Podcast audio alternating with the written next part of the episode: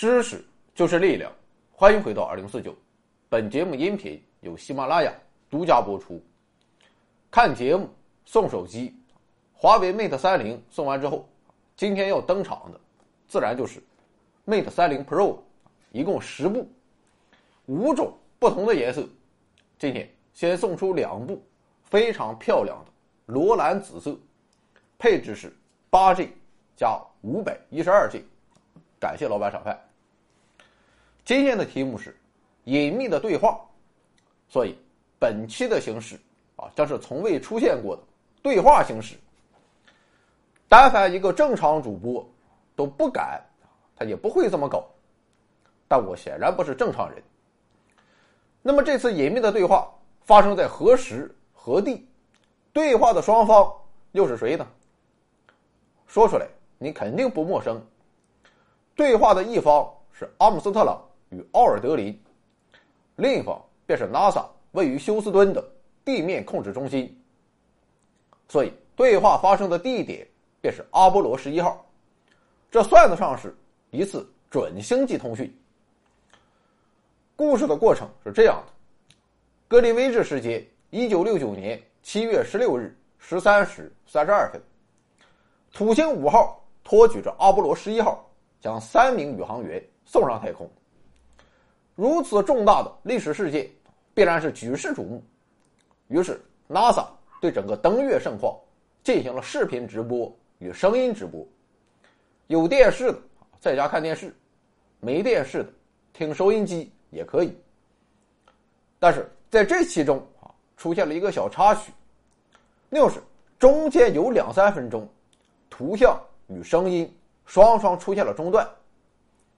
对此，NASA 的解释是，某个电视摄像头过热，从而影响了信号接收。毫无疑问，这种解释虽然合情合理，但民众显然是不买账。人们不明白，一个关键设备怎么就会在这个耗资巨大的项目中出现故障？我们知道啊，美国人臭毛病那是很多的，其中有一点。就是纳税人意识非常强，花了我们纳税人这么多钱，结果还没有提供满意周到的服务，美国人就要批判一番。那么事情果真如 NASA 官方所说的那样吗？恐怕没有这么简单。因为直播信号虽然中断，但 NASA 没有想到的是，美国还有一小撮人，或是穷，或是贱，反正。是并没有通过收音机与电视机来共享这一盛况。这一小撮人便是无线电爱好者，他们把自己的收报电台连接到了宇航员传送信息的同频率，监听着宇航员的一举一动。结果就在 NASA 中断信号的两分钟时间中，他们截获了一段惊世骇俗的对话内容。下面。我就以对话的形式，把这两分钟的内容给复述一下。首先是阿姆斯特朗与奥尔德林报告说，这些物体体型巨大，是真的，这不是错觉，没有人会相信这个。休斯顿回答：什么？什么？什么？到底怎么了？出了什么问题吗？阿姆斯特朗与奥尔德林说，他们在这下面。休斯顿又问：“是什么呢？”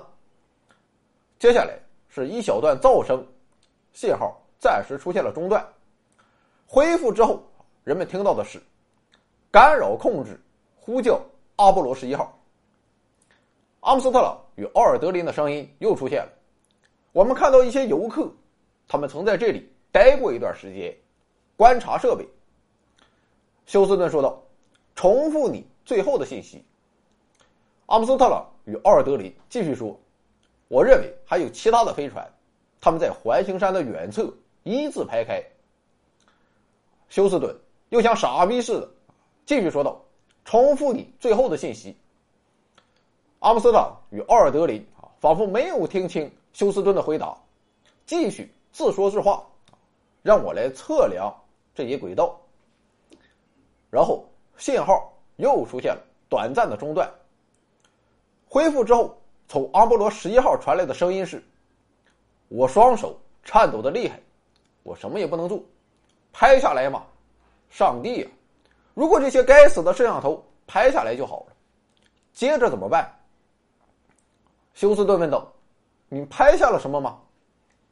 阿姆斯特朗与奥尔德林答道：“我手上没有胶片，飞射出的三只飞碟，或是什么其他东西，刚刚损坏了胶卷。”休斯顿继续说：“控制中心，这里是控制中心，您在吗？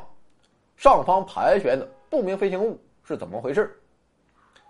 阿姆斯特朗与奥尔德林说：“他们已经登陆这里，他们就在那里，他们正在注视着我们。”二傻子休斯顿啊，继续问道：“反射器，反射器，你们安装了吗？”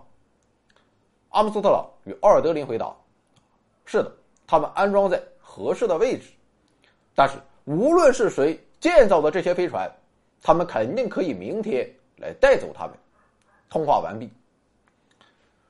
后来，当阿波罗十一号任务顺利结束后，一位不愿意透露姓名的教授在 NASA 的专题讨论会上。与阿姆斯特朗进行了探讨。教授问道：“当时阿波罗十一号到底发生了什么？”阿姆斯特朗回答说：“这是难以置信，即便我们一直都相信有这个可能。而事实上，我们被警告离开。对于宇宙空间站和月球城市，我不再有任何怀疑了。”教授问道：“被警告离开是什么意思？”阿姆斯特朗说：“我无法详谈，只能说他们的飞船，无论是在规模还是技术上，都远远超过了我们，真的非常巨大，具有超强威胁性。毫无疑问，空间站是确实存在的。”教授问：“但是 NASA 在阿波罗十一号任务之后，还是有其他的任务吗？”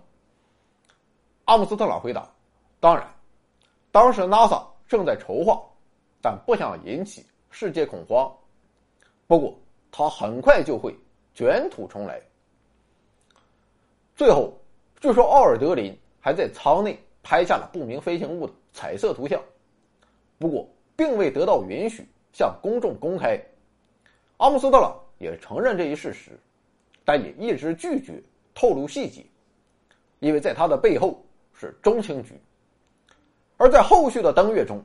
几乎每一次都有着类似神秘的对话，这些对话的内容又是怎样的呢？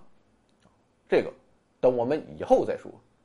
这里有盛世美颜，这里有天籁之音，这里有知识水平，这里更有超级大奖。欢迎疯狂关注，回到二零四九或 Back to 二零四九，我在这里等你哦。